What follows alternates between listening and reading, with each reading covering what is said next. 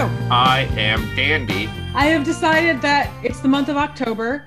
Therefore, I wear on days I teach, of course, only on days I teach, I wear some sort of Halloweeny shirt. So today is like this really old school, falling apart mummy zombie t shirt. Uh, and I know. And I'm now doing a Halloween movie voting competition thing in my classes where I choose six movies, they vote on it, and then the winners will go on to like a grand event on the last day before Halloween.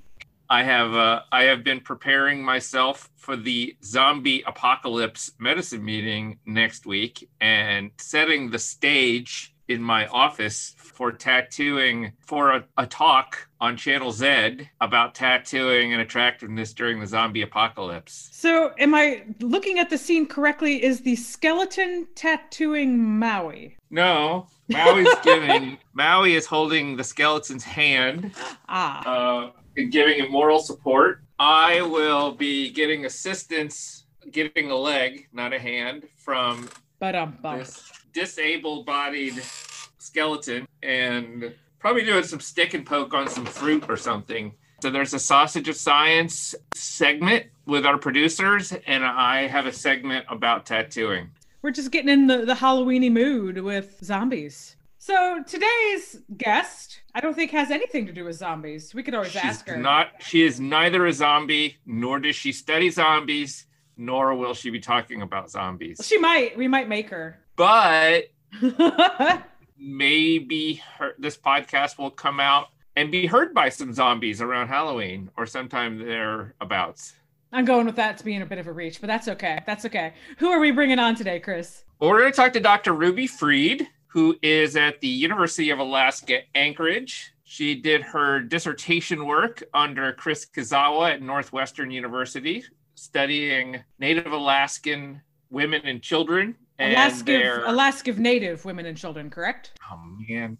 I got my syntax wrong. That's okay. There is a difference, and she's going to tell us all about that. She is. She is. I remember one of the talks she gave, and now I can't remember how many meetings ago it was. Maybe two in person meetings ago. And I remember it being really, really fascinating. So I'm actually quite excited to bring her on today. And she's already in our little waiting room. So shall we bring her in? Hi, Ruby. Hello. Good. You can hear us and I hope see us. Yeah. Wonderful. So happy Halloween, everybody, Oh. and meet Dr. Ruby Fried. Dr. Ruby Fried. So, Ruby, we love starting our podcast basically in the same way, in which we get to know a little bit about you and your origin story in anthropology. So, we'd love to hear how you got exposed to it, how you decided to pursue it as a career, and then how you got to the point you're at. Sure. So maybe this is something I shouldn't admit, but my first introduction to anthropology was The Naked Ape by Desmond Morris. I was in eighth grade and really interested in evolution, and this was on my parents' bookshelf. And so I plucked it off the bookshelf and just ate it right up. And of course, all that good evolutionary psychology information by Desmond Morris. It, Um, it's certainly no worse than watching Bones and coming into anthropology that way, which is a or or Raiders of the Lost Ark. So like it like being in book form kind of made it seem like you should believe it more. But look how far you've come then. Like, you were in eighth grade. How would you know any better? exactly. No shame there. Um, No shame. and, and I will credit it for just like getting me interested in humans in terms of, you know, actually looking at humans as an animal species and rather rather than something that's completely separate from other animals. And it also piqued my interest in like human evolution, which is probably one of the reasons why I kind of started taking some anthropology classes in college. we think all Um, entry points are equally valid. It's not where you start; it's where you get to. My my entry point, in some respects, was reading Freud's Civilization and Discontents and thinking the Thanatos death instinct, like that makes zero sense from an evolutionary perspective that we would have an instinct for death. So, stuff we read, sometimes plausible, sometimes let's go test that. Uh, yeah, so- and it's also interesting. I wonder the kinds of stories we tell ourselves. Mm. You know, I don't actually remember what my little eighth grade brain was thinking. but it still So- encouraged you to take classes in college. So where did you go to college?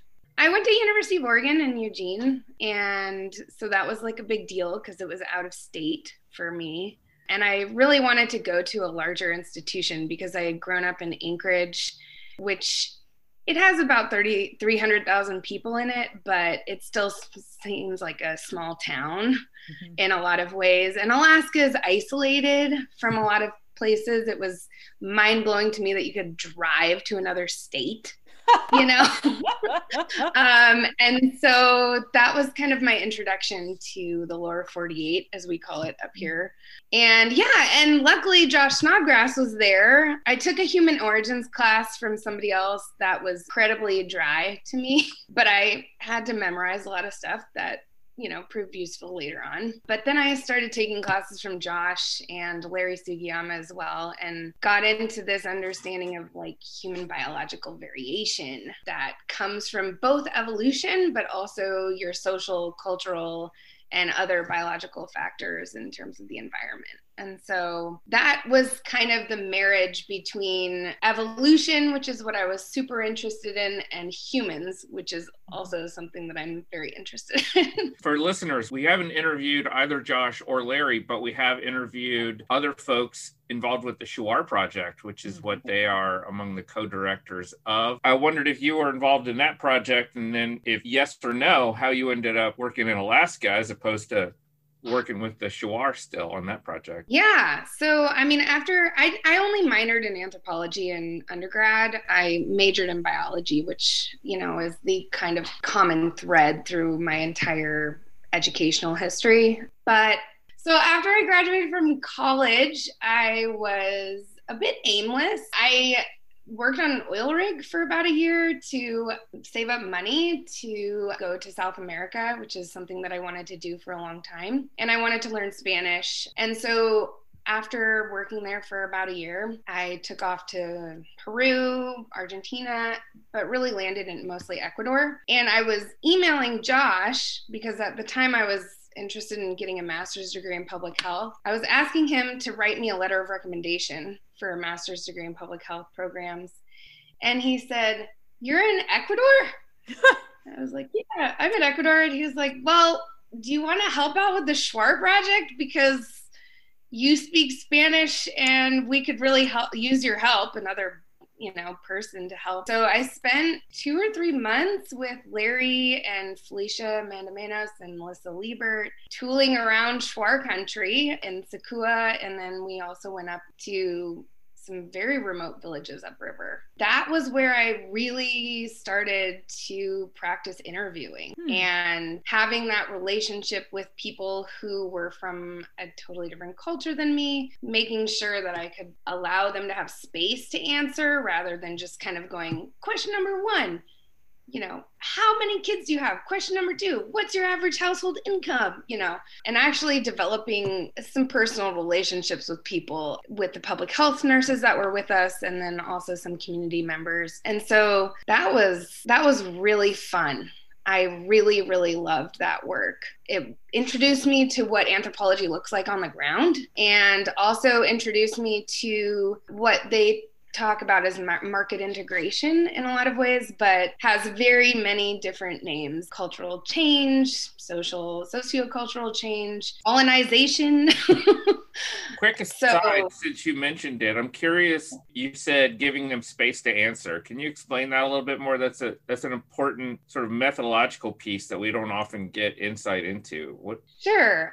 I think as a white, fairly hyperactive woman, coming from the United States. I and I think a lot of people in my same position are eager to get something done, eager to collect the information and move on to the next thing. It's not always coming from a bad place. You know, you have a line of people that you're trying to interview and you don't want to keep people waiting. But I found in Ecuador and also with my current research you have to leave space for people who are not i mean a, a, lot of it is training and enculturation into having the answers first and you know speaking over people in order to get your point across. I think a lot of people in the world do not function on that level in terms of you know trying to cut people off or having this sense of urgency in terms of communication and answering questions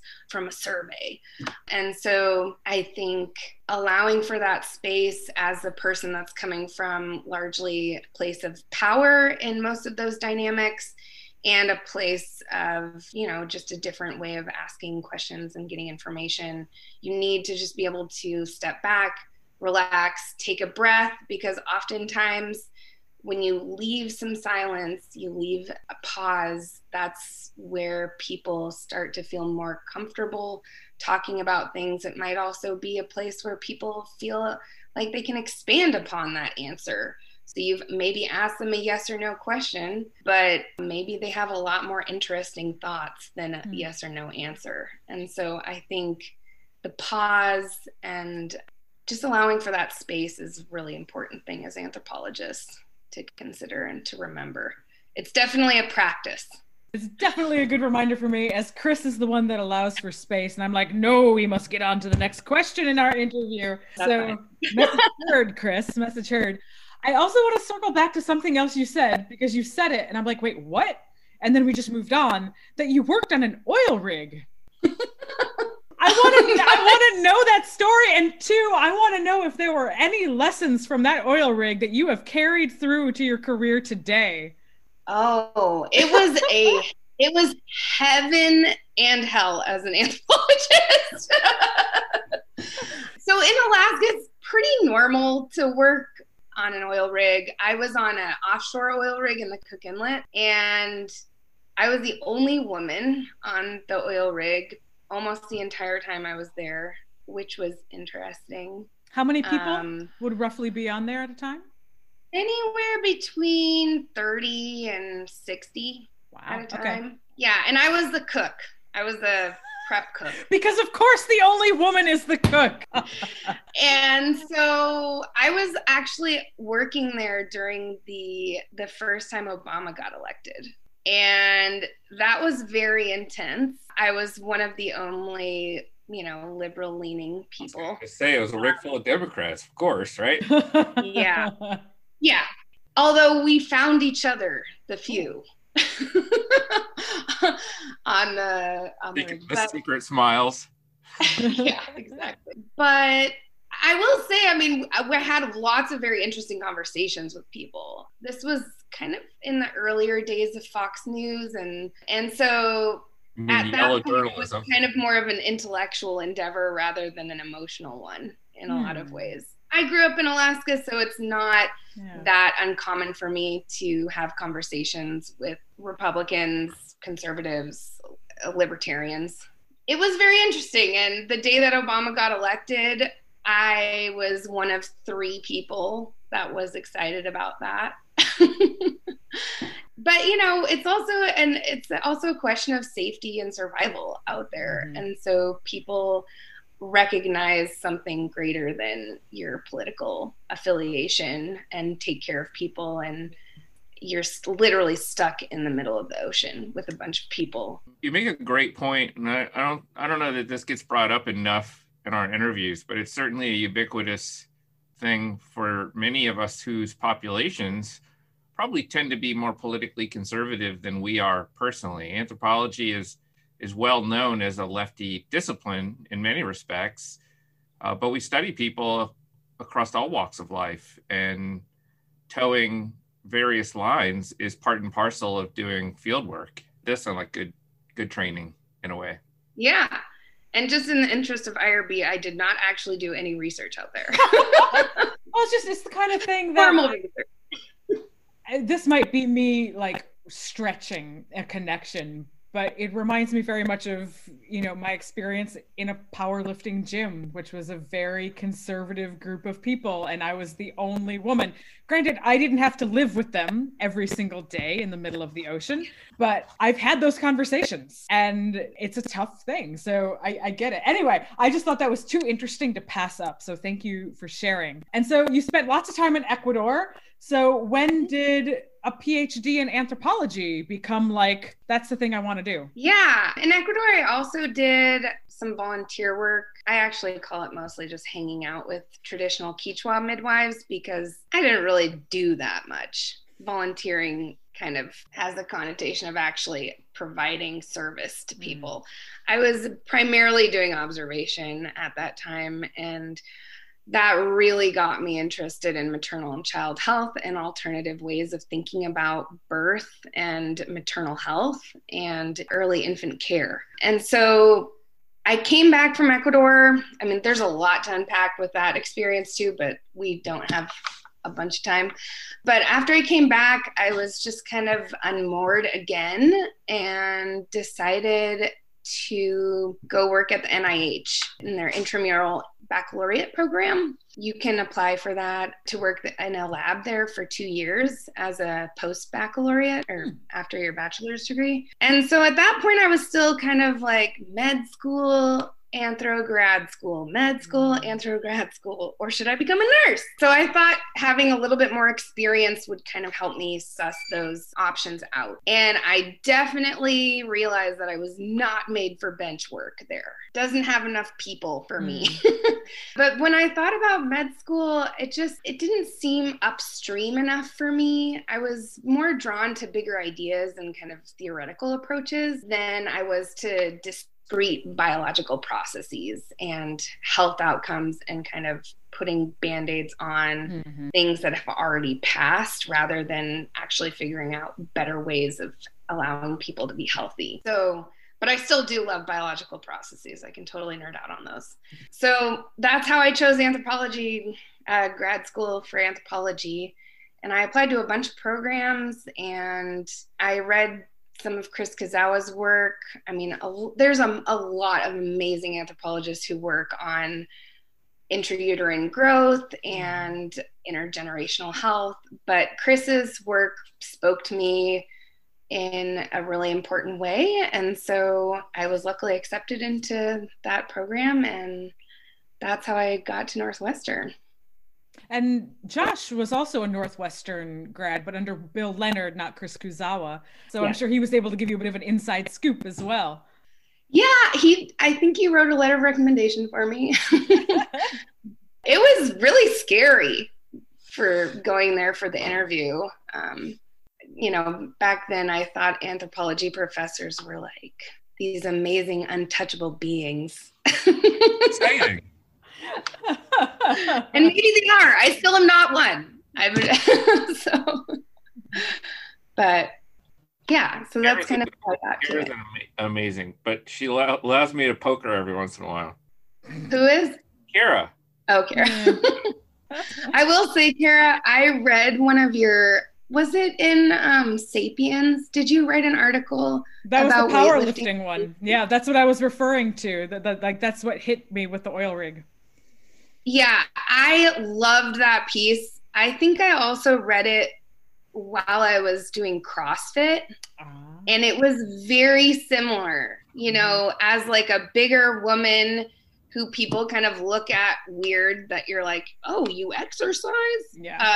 Uh, also untouchable because the headphones are on and not wanting to be talked to, and yeah. also lifting heavy objects, which exactly. can hurt if thrown but I also I think I remember in that piece you also talked about kind of like the acceptance of you, mm-hmm. but because you kind of represented like a anomaly and you were like interesting. It was, it was just me, not all women. Yep. Yeah. And I think that was true. Yeah, I think that mm-hmm. was true on the oil rig too. Like I was young, I was like 21. I, you know, I was just like this fun little person that was different. yeah, like you become that exception woman. Like you're different than other women and you're more fun. And like, no, you just actually bothered to get to know me. or uh, you were forced to get to know me, basically. Yeah.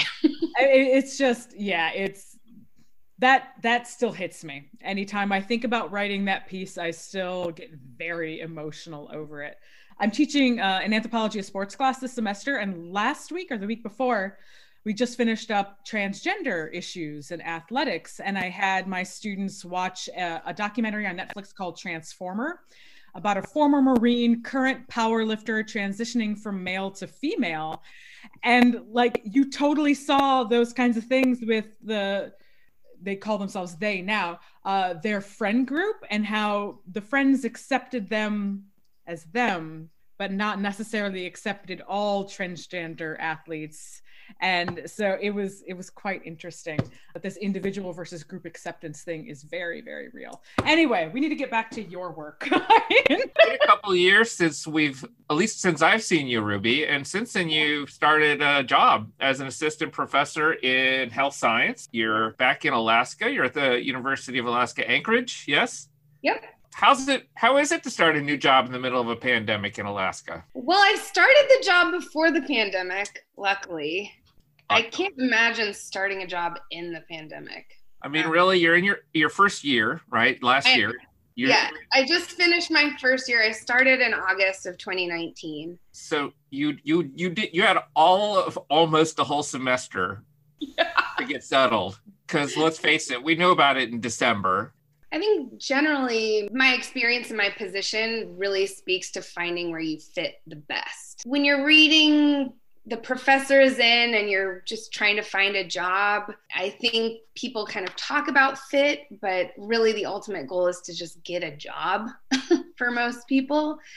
And I just got super, super lucky. I a job came up in my hometown where I wanted to eventually move back mm. to and it was the most amazing possible job. It allows me the freedom and the support to pursue my own research interests with very little teaching required of me. It's a dream as a as a junior faculty member to really be able to focus and hone in on your research trajectory and program and be able to do the reading and all of that required without additional stressors and additional i mean a lot of my friends you know just describe their first years as just a total onslaught of responsibility and new things. And i was afforded the opportunity to be able to develop relationships with potential collaborators, potential communities that I would partner with. And so I really feel like it's been kind of a dream in a lot of ways. Hmm. All of my fellow faculty at UAA are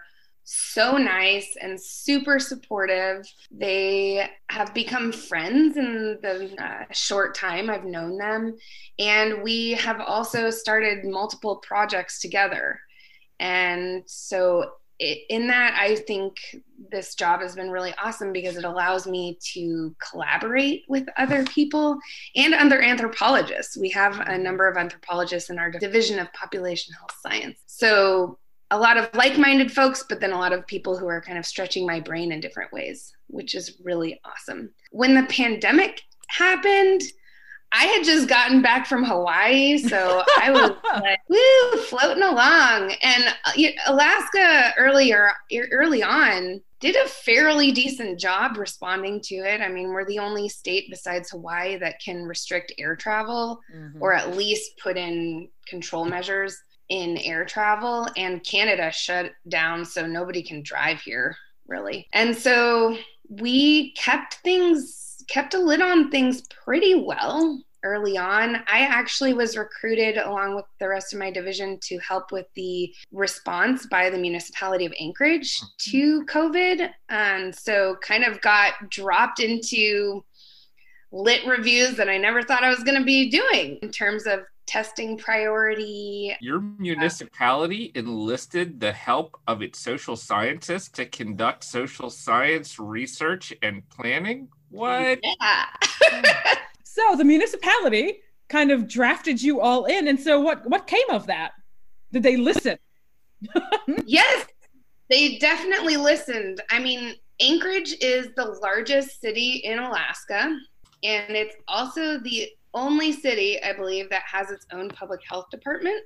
Hmm. And that public health department is made up of a very few number of individuals. And so like most things in Alaska, we don't have a lot of people, but we have a lot of desire to help out our fellow Alaskan. And so it was really a coming together of efforts um, with the university, with the state, and with the municipality of Anchorage, and also the tribal health corporations and tribal health leaders in Alaska to come together and decide in terms of testing priority. We did a bit on school reopening, although that was actually mostly a separate process.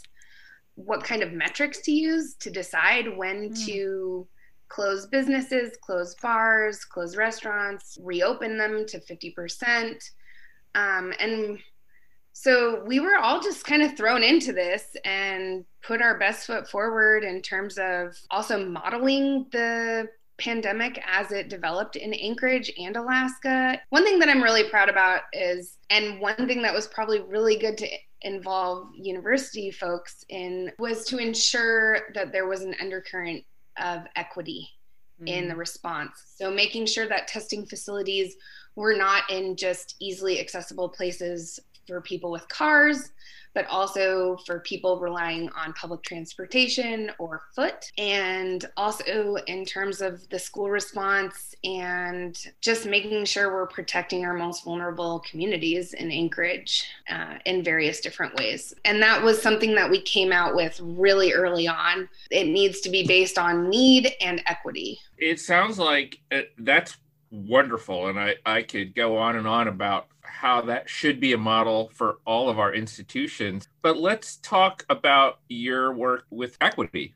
right? This is actually a thread of your work. And so you're highly qualified to have been consulted. You've been working with Alaska Native people through your dissertation, including a number of local collaborations there, both institutional and it sounds like native groups. So I, I, wonder if you could just give us an overview of that research and, and what you've been doing. Sure. So uh, when I first started grad school, I did really want to work with Alaska Native populations in Alaska. I'm very connected to my home state, and there are a number of health disparities that Alaska Native people experience in Alaska that I thought could really be modified by some research in anthropology. And so, just to interject because of the mistake that I made right? Alaska Native is indigenous peoples in Alaska, correct? As opposed yeah. to what did I say at first? Native, uh, Native Alaskans, which is anyone born in Alaska.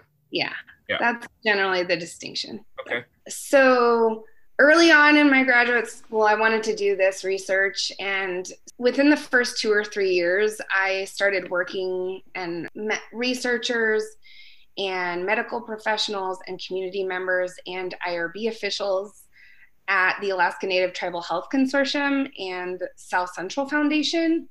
And the Alaska Native Tribal Health Consortium, or ANTHC, provides statewide management of tribal health services. And this really began in full force in 1998. And it's a nonprofit tribal health organization that provides wellness programs, research, rural provider training, and sanitation system constructions in rural Alaska and across the state. And Southcentral Foundation is a Native owned nonprofit healthcare organization that serves Alaska Native and American Indian people in the Anchorage service area, but also conducts Alaska Native health research across the state. And these two organizations both run the Alaska Native Medical Center, or ANMC, and ANTHC also houses the Alaska Area Institutional Review Board or Alaska Area IRB. And so I spoke with people in all of those organizations and friends and family who have knowledge or are Alaska Native people to kind of get an idea of what kind of research should I be doing. And I initially pitched research on placental epigenetics because this was the time where epigenetics was really starting to get very interesting. And I got really interested in it early on. And so I kind of soft pitched this idea to researchers at the Alaska Native Medical Center and other organizations. And there wasn't any cultural taboos that anybody was aware of about collecting placentas, but since the Alaska Native Medical Center isn't a research institution, I would have basically been chasing placentas and with with potentially not very much success because they don't have the processes in place to mm-hmm. notify people of collection. So their nurses aren't used to putting placentas into a collection bin rather than just the biomedical waste. Uh, whatever the collection placental collection device. Know. I'm imagining a yeah. placenta running away with that an umbilical cord like trailing behind and Ruby running after it, trying to grab it by the umbilical cord. So this is what's happened oh today. Oh I mean, placentas are amazing, amazing organs. But they don't have feet. They do not have feet. They don't. No. They can like undulate flop. That's what we'll say. this has gone off. Anyway, so you couldn't do placentas. So what did you go to next? Placentas and I was also like very heavily discouraged from doing this research with Alaska Native people for my graduate studies by most people. Just because they said timeline for these is not conducive to a graduate school mm-hmm. timeline. There's a lot of hurdles that you have to jump through and relationships that you have to build before you can conduct this research well. And we're just not sure that you're going to be able to do that in time. And you know if you're trying to graduate in five years i can tell you right now it's not going to work out. Hmm. i said well five to seven years? And i just kept pushing for it because i really knew that this was something i really wanted to do. And eventually in the multiple conversations i had and learning also about the existing resources I came up with some research questions that were, were still about intergenerational health, still about how the intrauterine environment and maternal health impacts fetal development and early infant growth, which were really the core pillars of what I was interested in the first place. I decided to utilize, and I was very interested in uh, traditional and subsistence foods, and especially in the Anchorage area, in urban areas, because they hadn't been studied in urban Alaska very much, mostly in rural Alaska. And the relationship between subsistence food consumption and access and metabolic and mental health had been looked at in especially the Yukon Kuskokwim Delta region, but that research was, you know, there were a number of studies, but it was incomplete and had not yet looked at impacts on birth weight and things like that.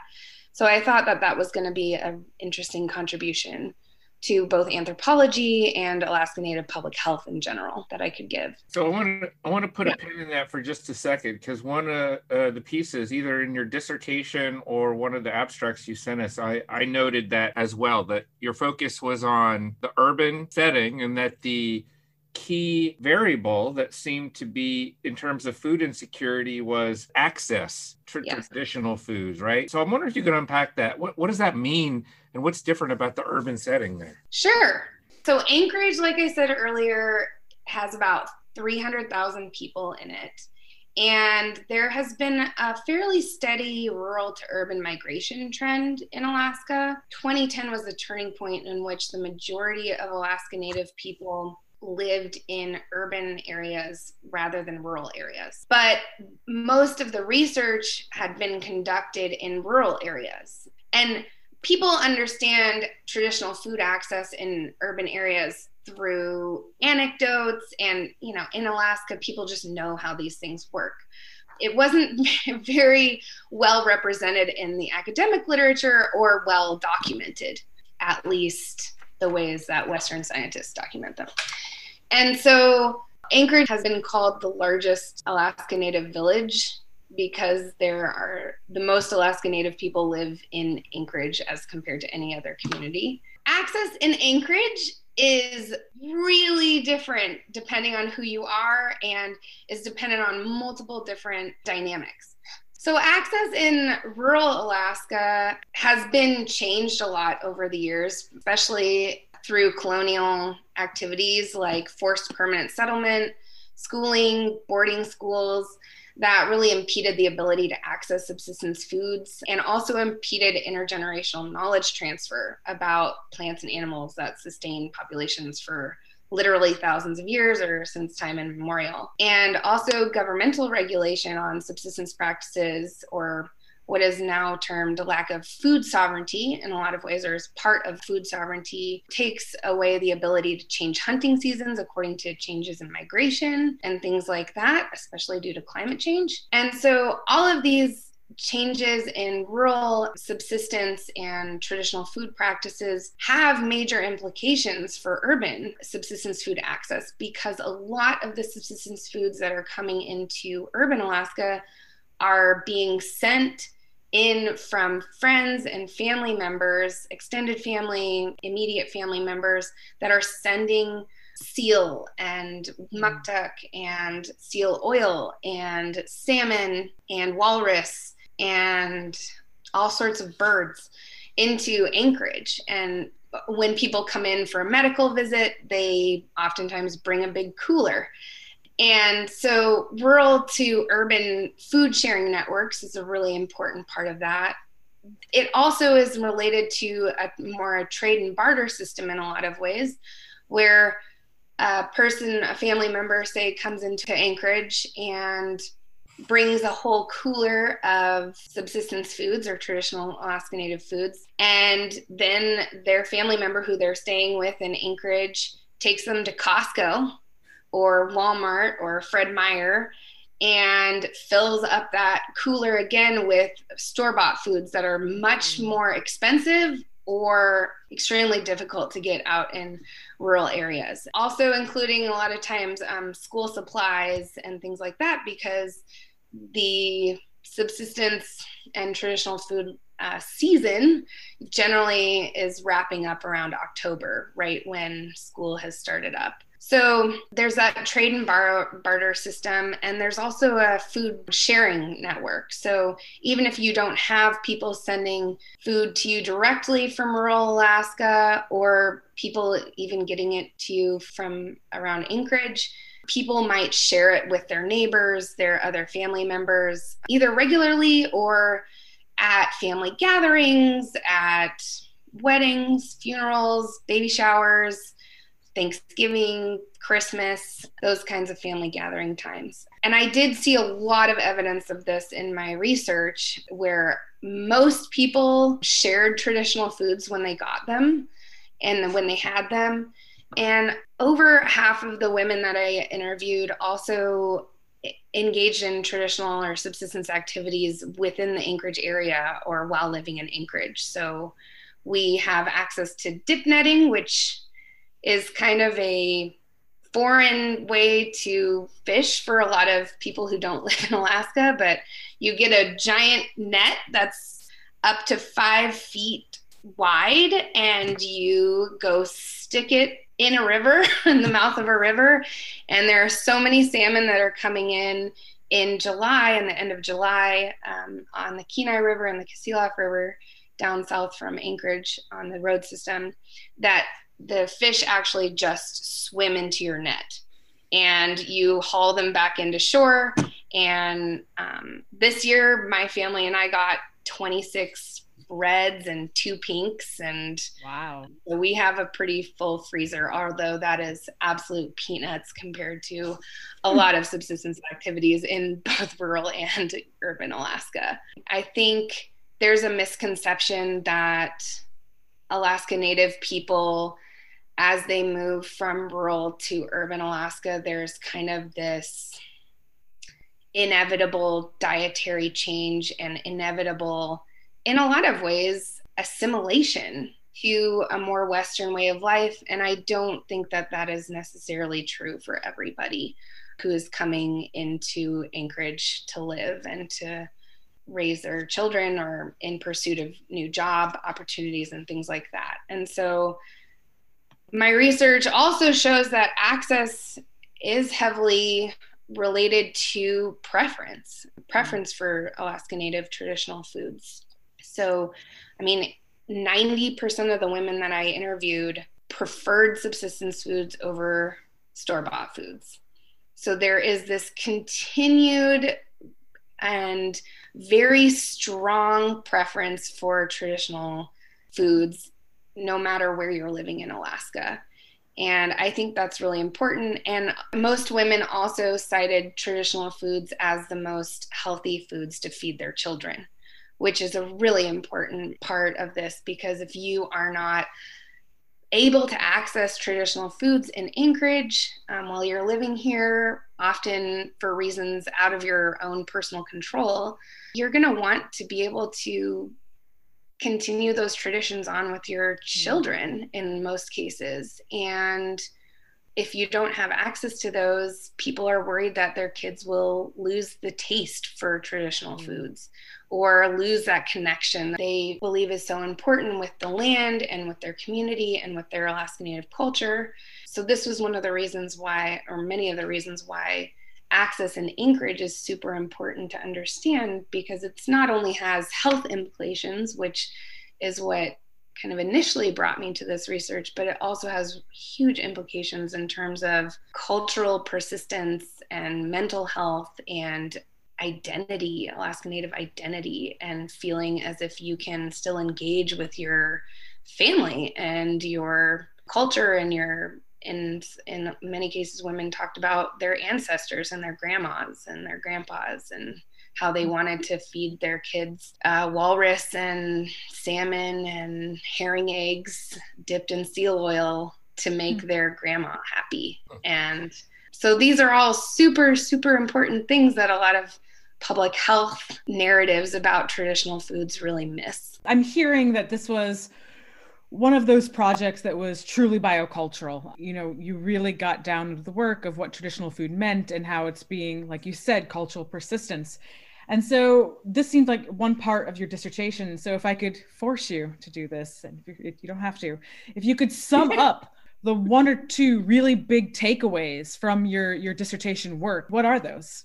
this is not by any means my own finding. Alaska Native people know this. but traditional foods are incredibly important for both mental, physical, and spiritual well being. Mm. And I think well being is a word that gets tossed around a lot right now as kind of a catch all phrase, but well being in terms of being able to live your life in the best way possible and also the way that you want to live your life. I think kind of the broad takeaway from my dissertation is okay, eating more subsistence foods leads to lower pre pregnancy BMI. Lower pre pregnancy BMI led to lower measures of circulating blood glucose, and lower glucose leads to, you know, lower birth weight or less risk of higher birth weight. Okay, mm. that's one of the takeaways. And then another takeaway is that traditional foods are this nexus of both resistance and resilience for Alaska Native people, no matter where they're living in the state. And like I said, it's not this inevitable move toward uh, store bought foods when you're living in Anchorage just because you're here for a job or medical care or to help your grandma get the medical care she needs. It is also has major intergenerational implications in terms of this extreme importance put on. Yes, of course, I like subsistence foods and I like traditional foods. I grew up eating these things, and a lot of my best childhood memories are associated with this. And this is these are one of the main reasons why I want my children to be able to experience them as well. And so there is this very deliberate choice for a lot of Alaska Native women. I don't mean to paint with a, a, super broad brush. I also interviewed women who could kind of take it or leave it, but the vast majority had a major, had placed major importance on traditional foods for themselves and for their children for a whole variety of reasons including that they believed their bodies had evolved to eat these foods and the, these are the foods that help keep them the healthiest. And there's also some western research that corroborates that as well. A lot of it has to do with the experience of traditional foods and how they contribute to this con- cultural continuity in a world that is still very marked by a lot of colonial practices and colonial based power structures that are working against Alaska Native mental and physical health. That's why I kind of say resistance and resilience. Yeah, I like that. The nexus of resistance and resilience. I was thinking that's a great title for the podcast. And it also reminds me of I'm actually oh. writing up a final report on my tattooing research in Samoa and think of that cultural practice in a similar way. So I very, very much understand um, what you're saying there. So aside from working on the pandemic there, what are you doing now and and what's next? Can I actually just add a really quick side note about like take homes from your dissertation? Yeah. Okay, so I just wanted to say that the research itself is important, but also how you de- do the research mm. is just as or if not more important. Like recognizing your per- position, your own positionality, privilege, and other power structures that you are working within and often benefiting from, from, and then making decisions on how you're going to shape, conduct, disseminate your research from that viewpoint. I think is very paramount, especially for anthropologists who are consistently working against a pretty bad history of how we treat populations that we work with. And so there's also kind of this perception that community based or tribally driven approach to research can inhibit good science in whatever way that person is defining that. But I really do think that it's quite fundamental to good science because you're not going to be getting very good data if you're working against the population or not fully within the population that you are working with and trying to help improve their life and their um, health outcomes. And so I just wanted to say that those are that's like a false dichotomy that I think a lot of people um, draw and use as an excuse to not or use as a barrier in thinking about how they can conduct community based research and tribally driven research. So I'm going to publish my dissertation research and I'm working on that now. I'm also, we got an NSF Rapid grant to do COVID 19 research in remote Alaska.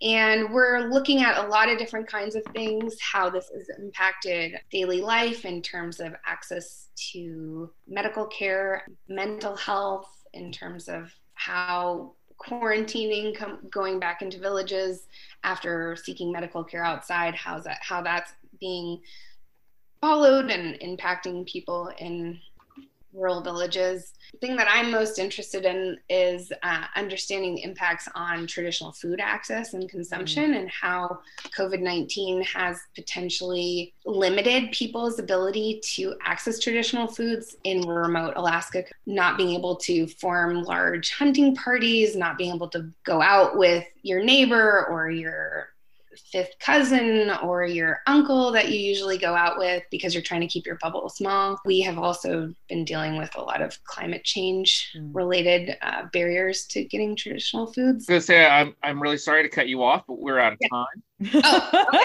Do one more thing though. Yeah. Um, I'm starting a research project with the Aleut community of St. Paul Island on traditional food security using the traditional food security conceptual framework that was developed by the Inuit Circumpolar Council, hopefully to create a measure of traditional food security that can then be used to examine the relationship between traditional food security and mental and physical health.